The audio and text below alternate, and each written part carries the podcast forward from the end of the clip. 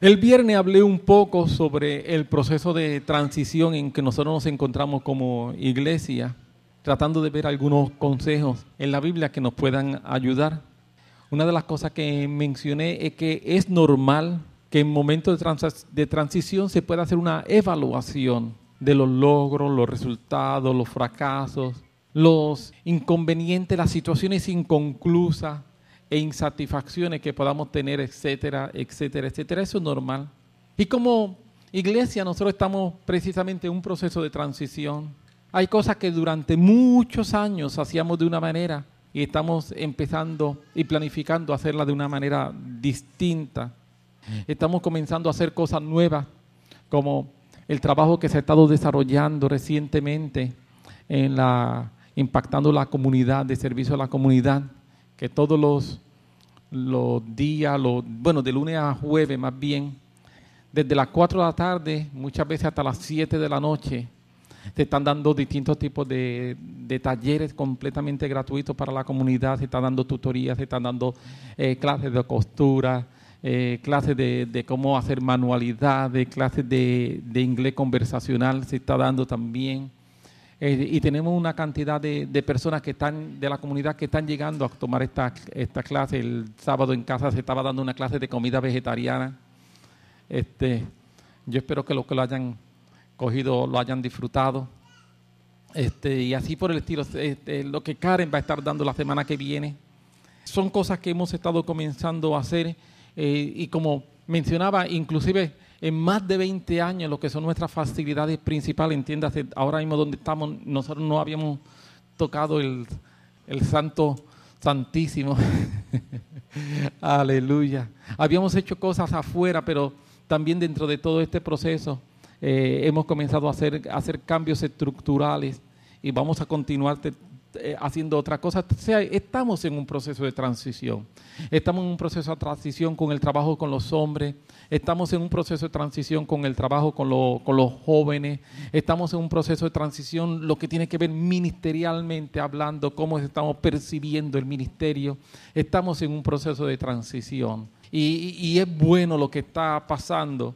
Este, pero eh, un peligro que nosotros necesitamos evadir cuando se está en un proceso de transición es de, y cuando estamos en procesos de cambio, es la tentación en quedarnos en un proceso evaluativo donde asignamos culpas y responsabilidades a las cosas que no se hicieron o las cosas que se dejaron de hacer.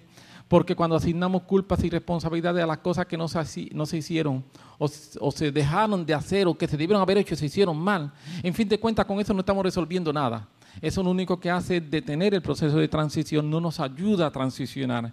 Ayudarnos a transicionar, lo que necesitamos es ver cuál es el propósito de Dios, qué Dios nos está llamando y cuál debe ser la actitud correcta que nosotros debemos tener en este proceso de transición.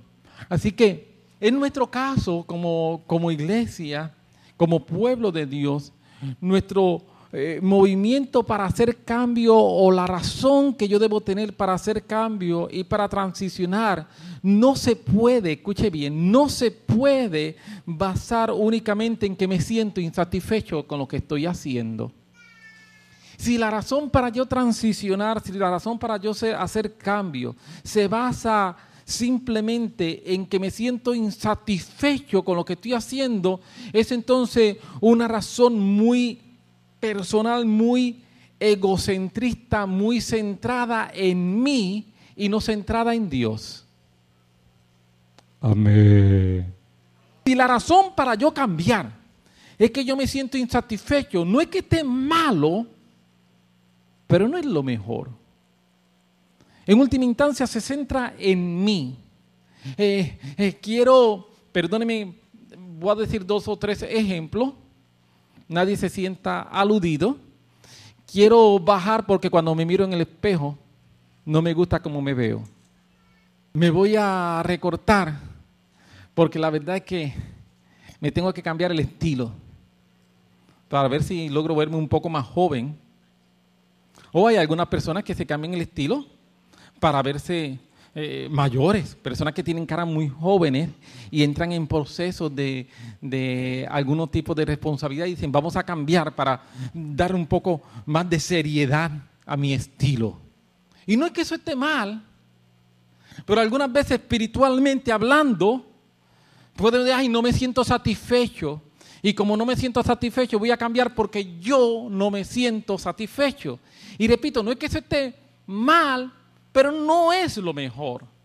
La razón para yo cambiar y para yo entrar en un proceso de transición se tiene que basar en que yo tengo una palabra de Dios en mi vida y que esa palabra de Dios que está sobre mi vida es una palabra que me enseña el camino al que debo ir. El apóstol Pablo cuando está hablando acerca de que dejo ciertamente lo que está atrás y me estiro hacia la mente, hacia el frente, habla de el llamado.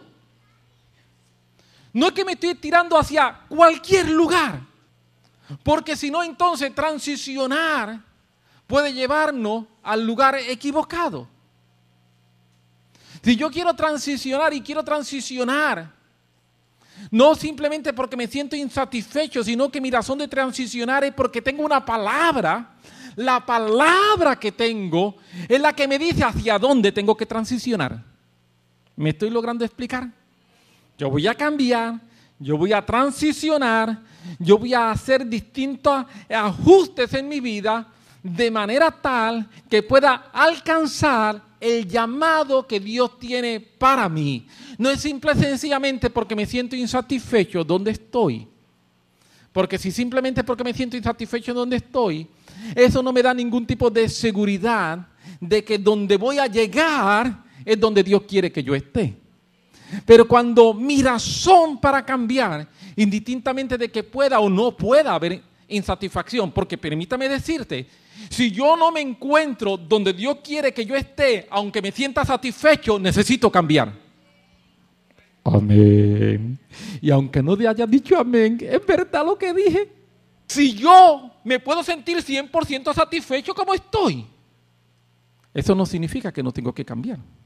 Si no estoy donde Dios quiere que esté y si no estoy haciendo las cosas que Dios quiere que yo haga, yo necesito cambiar. Lo que estoy diciendo es que mi insatisfacción no es razón, no es la razón para cambiar, ni mi, ni satisfacción la razón para no cambiar.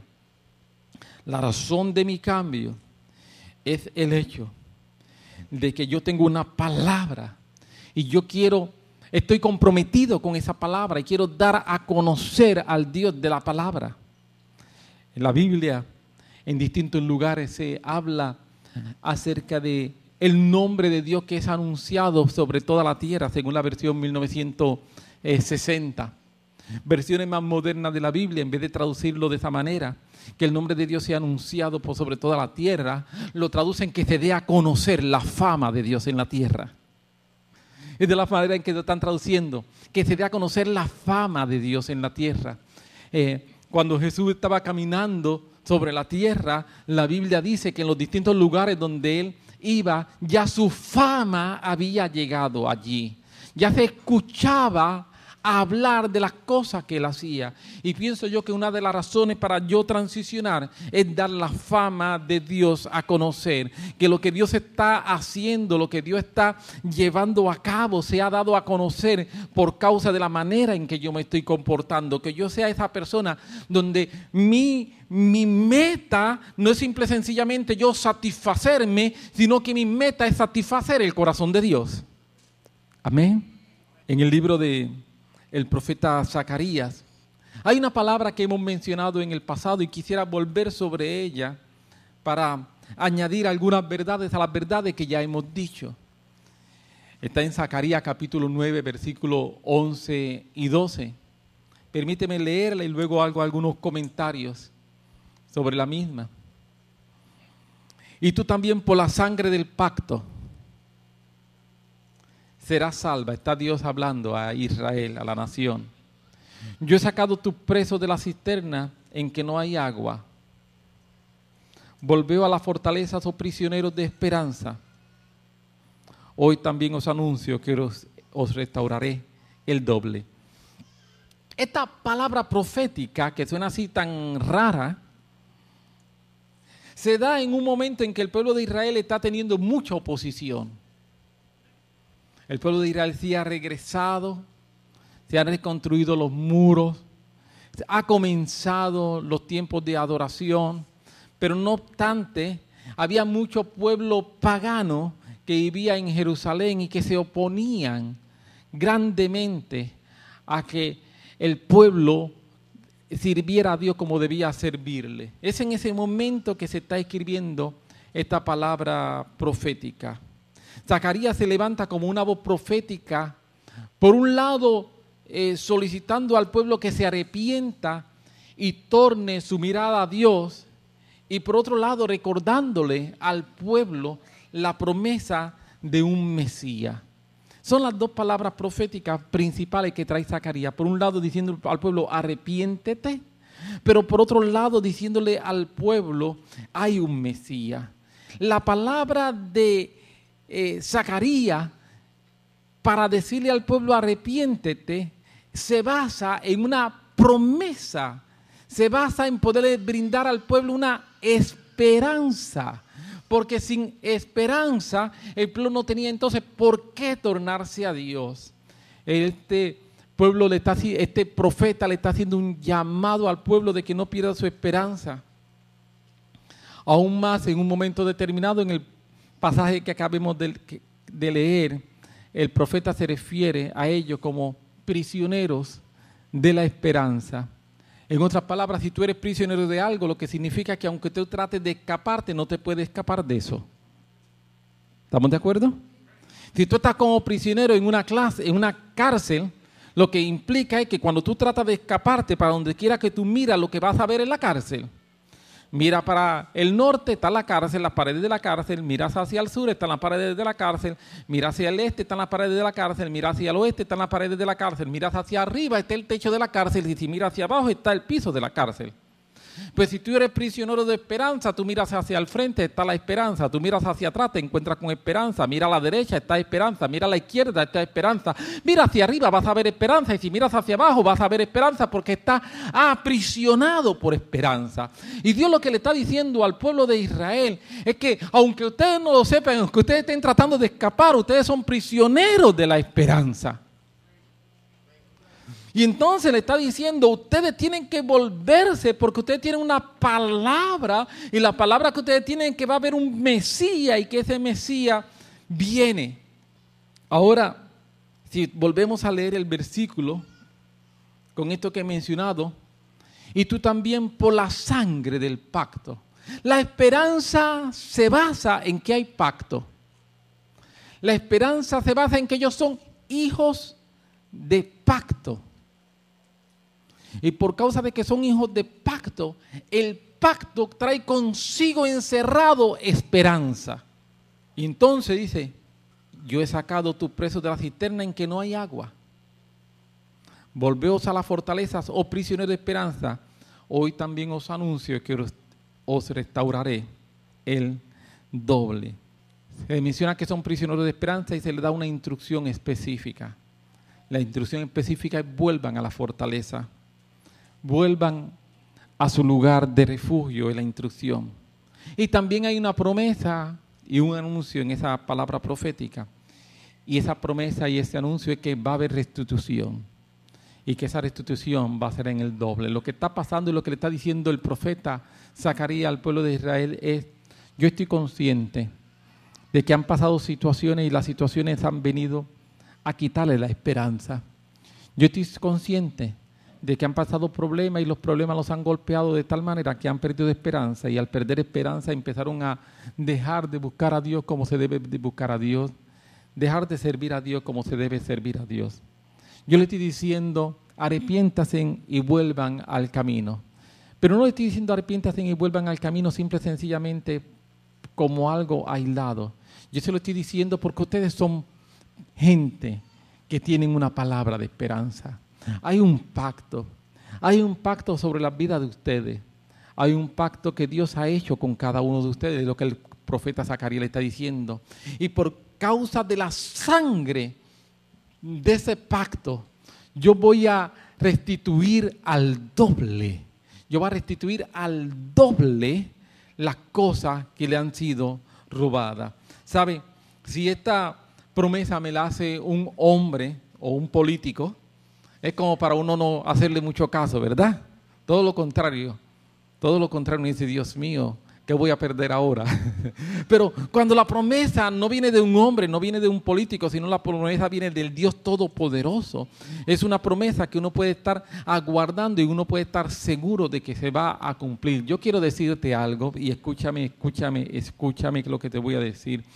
Tú eres un prisionero de esperanza. Si tú le has entregado tu vida a Jesucristo, tú eres una persona que hay sangre, hay pacto de sangre sobre tu vida. La sangre del Cordero de Dios está sobre tu vida. Tú eres un prisionero de esperanza. Y no importa lo que te hayan robado, yo quiero decirte que el pacto de Dios sobre tu vida es que Él va a devolverte al doble lo que tú hayas perdido. ¿Cómo va a pasar? Yo no tengo la más mínima idea, pero yo sí sé que sé que sé que eso va a ocurrir porque esa es la promesa de Dios. Y eso es parte del pacto que Dios ha hecho con nosotros. Y Dios no es hombre para que mienta, ni hijo de hombre para que se arrepienta, sino que nosotros lo creemos, lo creemos, lo creemos. Ahora, en la Biblia, que fue lo que le pasó a ellos, nosotros encontramos distintos momentos en que hay eh, advertencia para que no perdamos o no nos movamos de la esperanza. Si hay ese tipo de advertencia para que no perdamos o no nos movamos de la esperanza, lo que está implicado necesariamente es que esperanza es algo que se puede perder y esperanza es algo de lo que yo me puedo mover. Y a pesar de que esté ahí, yo la pierdo aún con los ojos abiertos. ¿Usted nunca le ha pasado que está buscando algo y cuando usted está buscando algo está frente a usted? ¿Nunca le ha pasado eso? ¿Usted nunca ha estado buscando los lentes que tiene puestos? ¿No? ¿Sí? ¿Nunca le ha pasado que está buscando el celular con el que está... Espérate un momento que no encuentro el celular. ¿No le ha pasado eso? Porque yo sé gente, yo sé gente que le ha pasado eso. Que no encuentra el celular y yo digo, pero ¿con qué me estás hablando? Hay algunas veces que se nos pierden las cosas de la forma más obvia. La esperanza algunas veces se pierde de la forma más obvia. Está frente a nosotros. Está brillando y está, ¡eh! Yo estoy aquí, estoy aquí. Y uno sigue como si no la viera. Porque uno está tan distraído muchas veces y tantas cosas que nos llaman la atención, que nos hacen que perdamos de vista y que nos movamos de la esperanza. Permíteme hablar de dos o tres cosas que pienso yo que pueden ser aquellos elementos distractores que hacen que a pesar de que tenga el teléfono y esté hablando por él, lo esté buscando. O que a pesar de que tenga los lentes puestos, no encuentro dónde están. O que tengo los zapatos y estoy buscando los zapatos para ponérmelos. Y ya los tengo puestos. Aleluya. Yo sé que hay dos o tres aquí que por la cara que tienen ya a usted le ha pasado esta cosa que yo estoy diciendo. Primero, cuidémonos del escepticismo.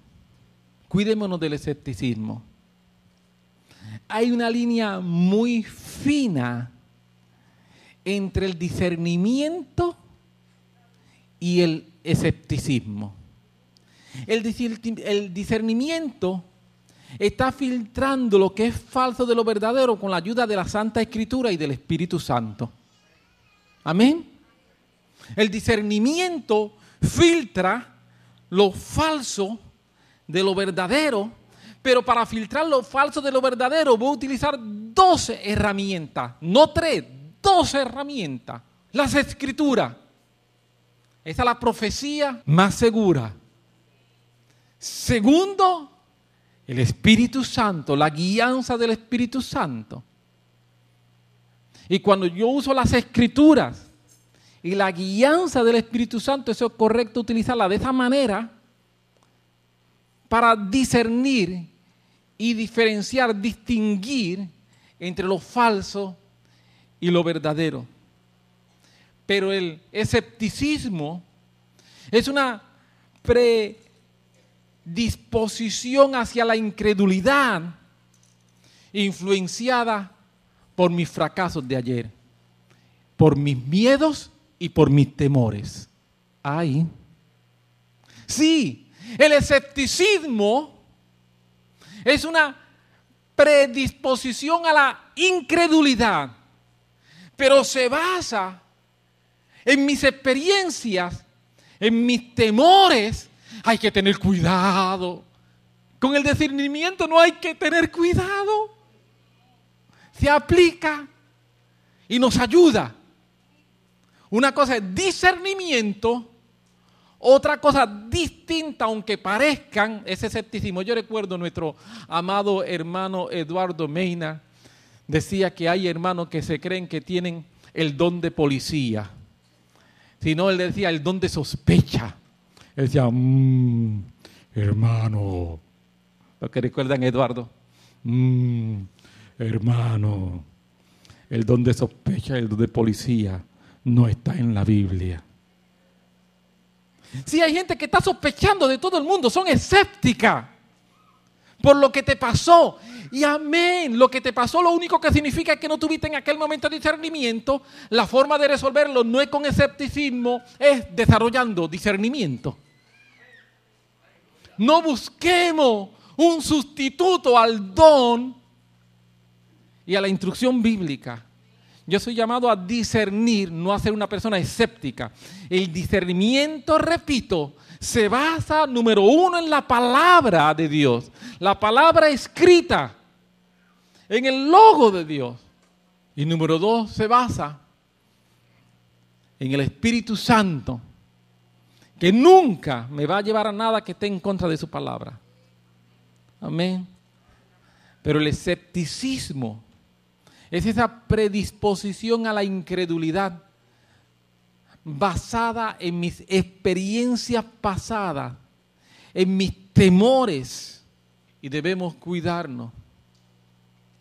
No debemos cuidarnos de ellos. Segundo, lo primero que pienso que nos puede alejar de la esperanza y no ver la esperanza es el escepticismo. Segundo, la decepción. ¿Qué quiero decir con la decepción? Me voy a explicar y ustedes son tan inteligentes que yo sé que todos me van a entender. Tal vez ha orado por un milagro y no ha ocurrido.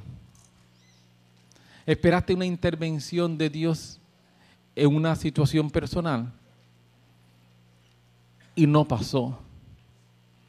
Oraste por provisión en algún área y nunca viste te sientes entonces como que oras y sientes que Dios no te oye. Pero sabes que fuera del Señor no hay nada. Así que decides creer en un Dios, pero no creer en lo milagroso. Y yo quiero decirte que mi Dios es un Dios milagroso. Si tú estás creyendo en un Dios no milagroso, estás creyendo en otro Dios, no en, no en Jehová, no en Yahvé no está creyendo en el Dios de la Biblia, está creyendo en un Dios conforme a tu imagen y tu semejanza. Escuché una predicación extraordinaria. Matt Betterson es un predicador y un pastor y él dice que hay que tener mucho cuidado porque muchos creyentes evangélicos posiblemente estamos practicando idolatría.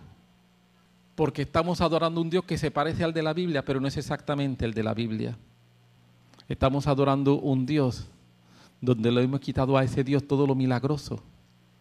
Y dice, pues ese no es el Dios de la Biblia. Si es un Dios que nos sana, no es el Dios de la Biblia. Entonces estás adorando a otro Dios. Yo lo estaba leyendo y decía, wow, se tiró fuerte. Se tiró bien fuerte. Pero después cuando me puse a pensarlo y a pensarlo y a pensarlo, dije, se tiró fuerte, pero como que tiene razón.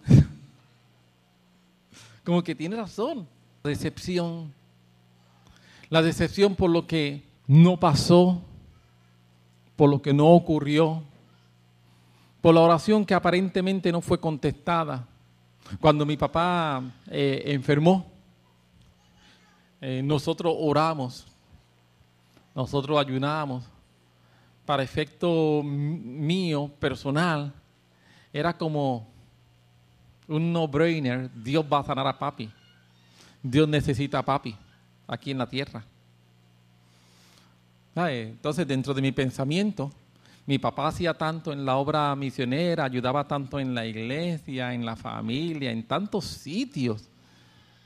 Y, hacía apenas un par, y, hacía tantas cosas mientras estaba trabajando secularmente que ahora que acababa de, hacía apenas un par de años, retirarse, eh, yo dije, nosotros decíamos, y tenía tanto y tantos planes de todos los viajes que iba a dar. Papi había ido más de 27 veces en viaje misionero a Haití, más de 15 veces a Cuba, Costa Rica ni hablar, Nicaragua ni hablar, Santo Domingo, no sé, había hecho cientos de viajes misioneros, construido casas, iglesias, ayudado a tantas personas, así que cuando papi cae enfermo, nosotros empezamos a orar. Pero yo personalmente tenía esa convicción o esa fe de que Dios va a sanar a papi, porque dentro de mi mentalidad, ¿verdad? Dios necesita a papi aquí en la tierra. Y dentro de mi mentalidad eso es lo que yo pensaba. Cuando en las últimas dos o tres semanas, yo en mi tiempo de oración entendí no, tuve esa convicción de que se iba. Eh, yo dije, wow. Pero tuve un conflicto. Un conflicto personal, no con Dios, pero sí tuve mi conflicto. Mi conflicto de, no entiendo. Yo no entiendo. Fue un tiempo para nosotros, para la familia Durán Martínez.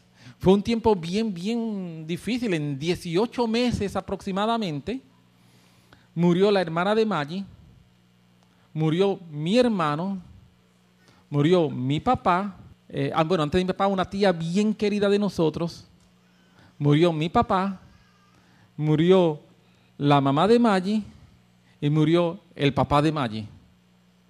En 18 meses.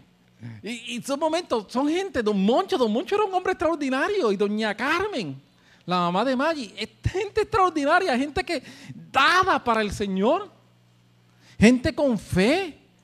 Yo no te puedo explicar por qué algunas oraciones aparentemente no son contestadas cuando oramos. No te puedo explicar por qué algunos milagros no suceden como queremos. Yo no te puedo explicar eso. Pero lo que te puedo asegurar 100%, 100% te puedo asegurar algo.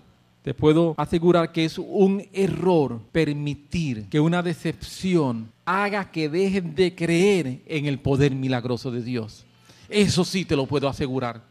¿Por qué Dios no me contesta algunas veces de la forma en que yo estoy orando, aun cuando yo estoy creyendo? ¿Por qué algunos milagros no ocurren aun cuando yo creo con todo mi corazón y con toda mi fe? Yo no sé. La Biblia dice que en la época de Elías, ¿cuántas viudas habrían en Israel? Pero él fue enviado para hacer un milagro de provisión a Zarepta, la viuda que estaba allá. ¿Por qué? Yo no sé. Yo no soy Dios, yo no sé. Yo no tengo todas las contestaciones. Pero lo que yo sí sé, de aquello que yo estoy sí 100% seguro, es que es un error permitir que una decepción que tuve haga que yo deje de creer en el poder milagroso de Dios. Dios sigue siendo un Dios todopoderoso. Algún día Algún día, cuando conozcamos como fuimos conocidos, cuando lo mortal sea vestido de lo inmortal, algún día yo voy a saber, algún día yo voy a entender cosas que ahora no entiendo. Y ese día tú no vas a necesitar que yo te la explique, porque tú también lo vas a entender. Digo, a menos que te vayas para la otra urbanización. Si, va para la urbanización correcta con control de acceso, perfecto. ¿Me entendieron, verdad? Amén, ok. Alguien dijo, y yo estoy, tiendo a, estar de acuerdo, que la decepción es como si fuera un acto reflejo. Usted sabe cuando usted está, va al doctor y le ponen así, le dan en, el, en la rodilla y por causa de que es un acto reflejo, Si alguien dijo que la decepción es como un acto reflejo. Algunas veces por causa de que la he recibido, mi primera intención es actuar decepcionado. Y que desde esa perspectiva, como es como si fuera un acto reflejo, es necesario un acto consciente para detenerla. Si no tengo un acto consciente para detenerla, normalmente me voy a ir por el área de la decepción. Ay, si ya lloré y no pasó nada. Ya lloré por cosas así, la otra muchacho, ya yo me acuerdo. Entonces eso sin darnos cuenta nos mueve de la esperanza. La esperanza está frente a mí, pero la decepción viene y me mueve. Y cuando me mueve dejo de ver la esperanza. Así que, como la decepción es como un acto reflejo, es necesario entonces un acto consciente para atacar y aliviar el resultado de la decepción. Así que un consejo que podemos dar cuando estamos hablando de estos temas, como es el tema de, de cuídate del escepticismo, cuídate del escepticismo, no permita la decepción en tu vida. Un consejo práctico que podemos dar es que no nos concentremos en buscar un milagro. Hay gente que está detrás de un milagro. Y acá entre usted y yo, a mí me encantan los milagros. A mí me encantan ver milagros. De verdad que sí. Pero creo que un consejo sabio es, no te concentres en buscar milagros no te concentres en seguir milagros. Concéntrate en seguir a Jesús. Si tú te concentras en seguir a Jesús y tú estás andando con Jesús durante un buen tiempo, yo quiero asegurarte y pongo mi vida en esto que estoy diciendo, que si tú sigues a Jesús y tú empiezas a caminar con Jesús, ese Jesús milagroso en algún momento mientras estés contigo se le va a zafar un milagro y tú vas a decir, ¡Ah! Porque estoy con Él, voy a ver los milagros. Si estás buscando los milagros, puedes desenfocarte y no ver a Jesús. Pero si estás pendiente a Jesús y tú caminas con Jesús, en algún momento mientras tú vas caminando con Jesús, Jesús va a comenzar a caminar sobre las aguas y tú vas a decir, ¡Ah! en algún momento mientras tú vas caminando con Jesús, Jesús va a convertir el agua en vino, va a haber un cambio molecular. En algún momento mientras tú estás caminando con Jesús, viene alguien ciego y va a recibir la vista. En algún momento, mientras tú estás caminando con Jesús, Jesús va a hacer que alguien que no tiene eh, audición reciba la audición. En algún momento, mientras tú estás caminando con Jesús, Jesús va a pasar por el lado de un paralítico. Y cuando Jesús pasa por el lado del paralítico, el paralítico se levanta. En algún momento, cuando tú estás caminando con Jesús, Jesús hace una multiplicación de, de panes, de peces y que lo que no daba para unos pocos ahora da para muchos y sobra. En algún momento, mientras tú estés caminando con Jesús, algo va a pasar. ¿Sabe por qué? Si le vas a dar un aplauso al Señor, dale un aplauso que Él se lo merezca. Amén. Aleluya. Es que esa es su naturaleza. Esa es su naturaleza. Él es así. Él es así. Encárgate, cuídate de estar siguiendo a Jesús. Si tú te cuidas de estar siguiendo a Jesús, Jesús va a hacer milagros mientras tú estás caminando ahí con Él y tú vas a ver los milagros tan extraordinarios que Él hace. Es tan y tan bueno caminar con Jesús. Así que esa debe ser mi concentración. Estoy con Jesús, yo no estoy detrás del milagro, yo estoy detrás del hacedor de milagros. Aleluya.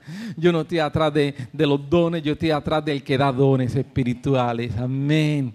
Yo estoy detrás de Él. Yo no estoy detrás de ángeles, yo estoy detrás del que manda a los ángeles. Amén.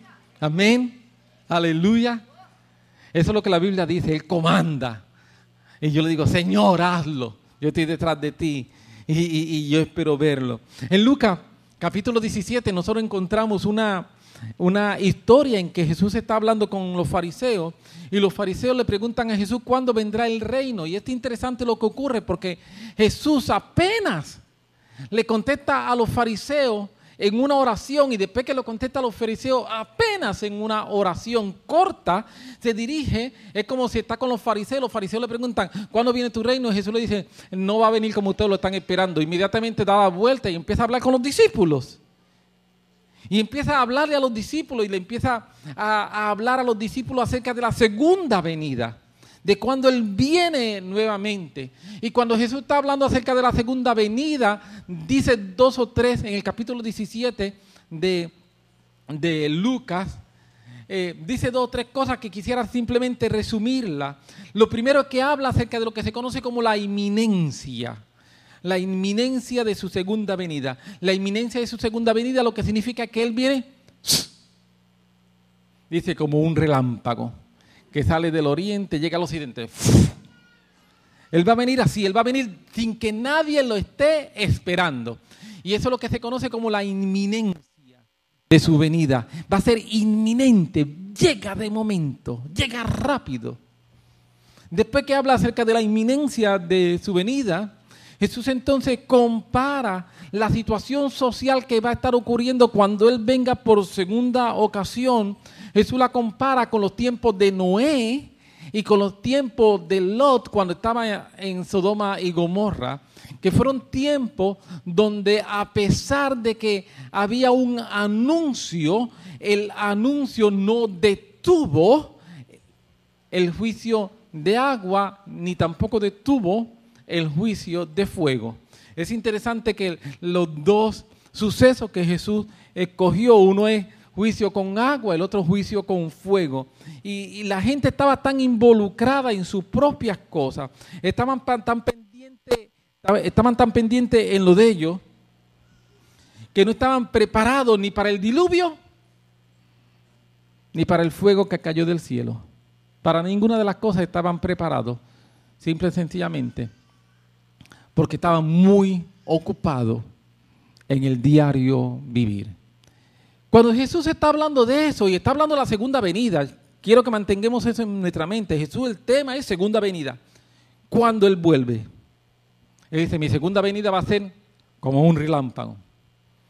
Los tiempos van a ser como los tiempos de Noé y como los tiempos de Lot. La gente va a estar involucrada en sus propias cosas. Entonces, Jesús le dice, acordaos de la mujer de Lot. Esa aseveración, acordaos de la mujer de Lot, tiene un gran significado, porque Jesús le está hablando de que en la medida en que nosotros nos estamos acercando al final de los tiempos, es importante estar mirando hacia el frente y no mirar hacia atrás. Amén. Es importante estar mirando hacia el frente y no mirar hacia atrás. Porque si cuando el Señor venga, estás mirando hacia atrás, no vas a ver cuando Él venga. Lo voy a repetir. Si cuando el Señor venga, estás mirando hacia atrás, no vas a ver cuando Él venga, vas a enterarte que Él vino. Permíteme explicarme un poquito mejor para no dejarlos así como, ¿qué es lo que estás tratando de decir, pastor? Lo que estoy tratando de decir es lo siguiente. Mirar hacia atrás es sinónimo de estar pendiente a las cosas que pasaron. Mirar hacia atrás es sinónimo de estar pendiente a las cosas que dejé. Mirar hacia atrás es sinónimo de estar pendiente a las cosas que Dios me pidió que dejara, porque Dios le había pedido a ellos que salieran de allí. Y le dijo, si saliste de allí, no mires hacia atrás. Algunas veces Dios nos está pidiendo a nosotros que salgamos y dejemos cosas. Y una de las razones por las que no podemos progresar en nuestra vida cristiana es porque nos pasamos mirando hacia atrás. Dios te ha pedido que dejes algún tipo de relación y siempre estás mirando hacia atrás esa relación que Dios te pidió. Dios te ha pedido que dejes algún tipo de amistad y siempre estás mirando hacia atrás a esa amistad de que Dios te pidió que dejara. Dios te ha pedido que dejes algún tipo de sueño, pero siempre estás pensando, ay, lo que yo perdí por seguir al Señor. ¿Qué es lo que tú perdiste por seguir al Señor? Tú no perdiste nada, tú lo ganaste todo. Aleluya. Sí. Esto me, me recuerda un poco lo que decían los israelitas que habían salido de Egipto. ¿Saben? Allí en Egipto, cuando Moisés, cuando Dios levanta a Moisés, lo que pasa inmediatamente es que ellos están siendo esclavos. Y la Biblia dice que ellos estaban, eran esclavos, pero no solamente que eran esclavos, dice que eran oprimidos. Eran esclavos, la Biblia dice que eran oprimidos. La Biblia dice que también eran maltratados. Se les golpeaba. Y la Biblia dice que mientras ellos estaban en Egipto, ellos estaban clamando a Dios, sálvanos de aquí, sácanos de aquí, sácanos de esta opresión, sácanos de esta esclavitud. Y la Biblia dice que tuvieron 400 años haciendo eso, 400 años clamando por liberación. Ahora llega el momento en que Dios usa a Moisés y cuando Dios usa a Moisés, salen de allí, salen de Egipto, ocurre el milagro de que el mar se abre, pasan el mar y dice que pasaron el mar eh, por debajo de, aquello de agua, lo pasaron como tierra seca. ¡Wow! Dios le pavimentó y pasaron en tierra seca. No era un lodo, no era un bache, como lo diríamos en buen puertorriqueño. No. Y ahora están en el desierto. Y cuando están en el desierto, las cosas no son como ellos pensaban que iban a ser. En el desierto hace calor. Sí, sí, sí. En el desierto no hay aire acondicionado. La autoridad de energía eléctrica no funciona bien en el desierto. Aleluya. En el desierto no hay el agua. Y, ellos empiezan a vivir ciertas privaciones. Entonces que se dice que alguna gente cuando están en, el desierto algunas veces empiezan a delirar y como consecuencia del delirio empiezan a ver espejismo, ¿verdad? Pero yo creo que algo similar es lo que le pasó a los israelitas, empezaron a delirar. Porque mira, Éxodo 16, 3 y los hijos de Israel le decían, le están hablando a Moisés, ojalá hubiéramos muerto en manos del Señor en la tierra de Egipto, cuando nos sentábamos junto a las ollas de carne, cuando comíamos pan hasta saciarnos. ¿De qué ellos están hablando? Yo eran esclavos, estaba siendo oprimido y golpeado. Empiezan a mirar hacia atrás y empezamos a idealizar nuestro pasado. Empezamos a ver cosas que realmente no fueron. Empezamos a hacer una imagen mental de lo bueno. ¡Qué bueno! Algunas veces perdemos de perspectiva de dónde Dios nos sacó. ¿Qué bueno tenía? La desesperación en que estaba. El lodo cenagoso en el que estabas hundido. Estar metido en los delitos y pecados. ¡Qué bueno! Lo que perdí, ¿qué perdiste? ¿Qué perdiste? Nada. En Cristo todo es ganancia. Pero es mirar hacia atrás. Y miramos hacia atrás y cuando miramos hacia atrás, entonces somos engañados. Los israelitas miraron hacia atrás y por mirar hacia atrás empezaron a pensar que allá en Egipto se sentaban. Ellos, no tenían, ellos eran esclavos, todo el tiempo estaban trabajando, amanecía trabajando y se, y se acostaban trabajando, no tenían tiempo para sentarse a disfrutar. Ese es como estoy allí en una palmita tomando un, agua de coco y con gente abanicándome. Yo prefiero no estar en la palmita, ni el agua de coco, ni que nadie me abanique. Yo prefiero estar en un hotel cinco estrellas, en una habitación con una cama king, con aire acondicionado y un chai en mi mano. no, no es así ilusiones en la mente, ilusiones en la mente. Algunas veces, repito, perdemos de perspectiva de dónde Dios nos ha sacado y eso nos hace que nos movamos de nuestra esperanza. No podemos mirar hacia atrás, tenemos que concentrarnos en lo que tenemos por delante, no usando el pasado como una excusa, sino como una fuente de ánimo para ver dónde estamos y hacia dónde vamos. Necesitamos cuidar nuestra esperanza. Necesitamos cuidar nuestra esperanza de el escepticismo. Necesitamos cuidar nuestra esperanza de la decepción. Necesitamos cuidar nuestra esperanza del engaño por estar mirando hacia atrás. necesitamos recordar que tú y yo somos gente de pacto. Tú y yo somos gente de pacto. Tú y yo somos prisioneros de esperanza. Amén. Somos prisioneros de esperanza. Miro hacia el frente, hay esperanza. Miro hacia atrás, hay esperanza. Miro hacia un lado, hay esperanza. Hacia el otro lado, hay esperanza. Miro hacia el suelo, hay esperanza. Y miro hacia arriba, hay esperanza. Porque eso es lo que yo soy. Hay un pacto de sangre sobre mi vida. Te puedes poner sobre tus pies. Padre, gracias. Gracias, gracias por tu amor, gracias por tu misericordia, gracias por tu verdad, gracias por tu bondad. Gracias porque tú eres bueno. Te pedimos que nos ayude. Ayúdanos, Señor, en el nombre de Jesús. Mira la palabra predicada, que se meta en nuestra mente y nuestros corazones, para nuestro provecho y para nuestro crecimiento. En el nombre poderoso de Jesús de Nazaret. Amén. Amén. Amén.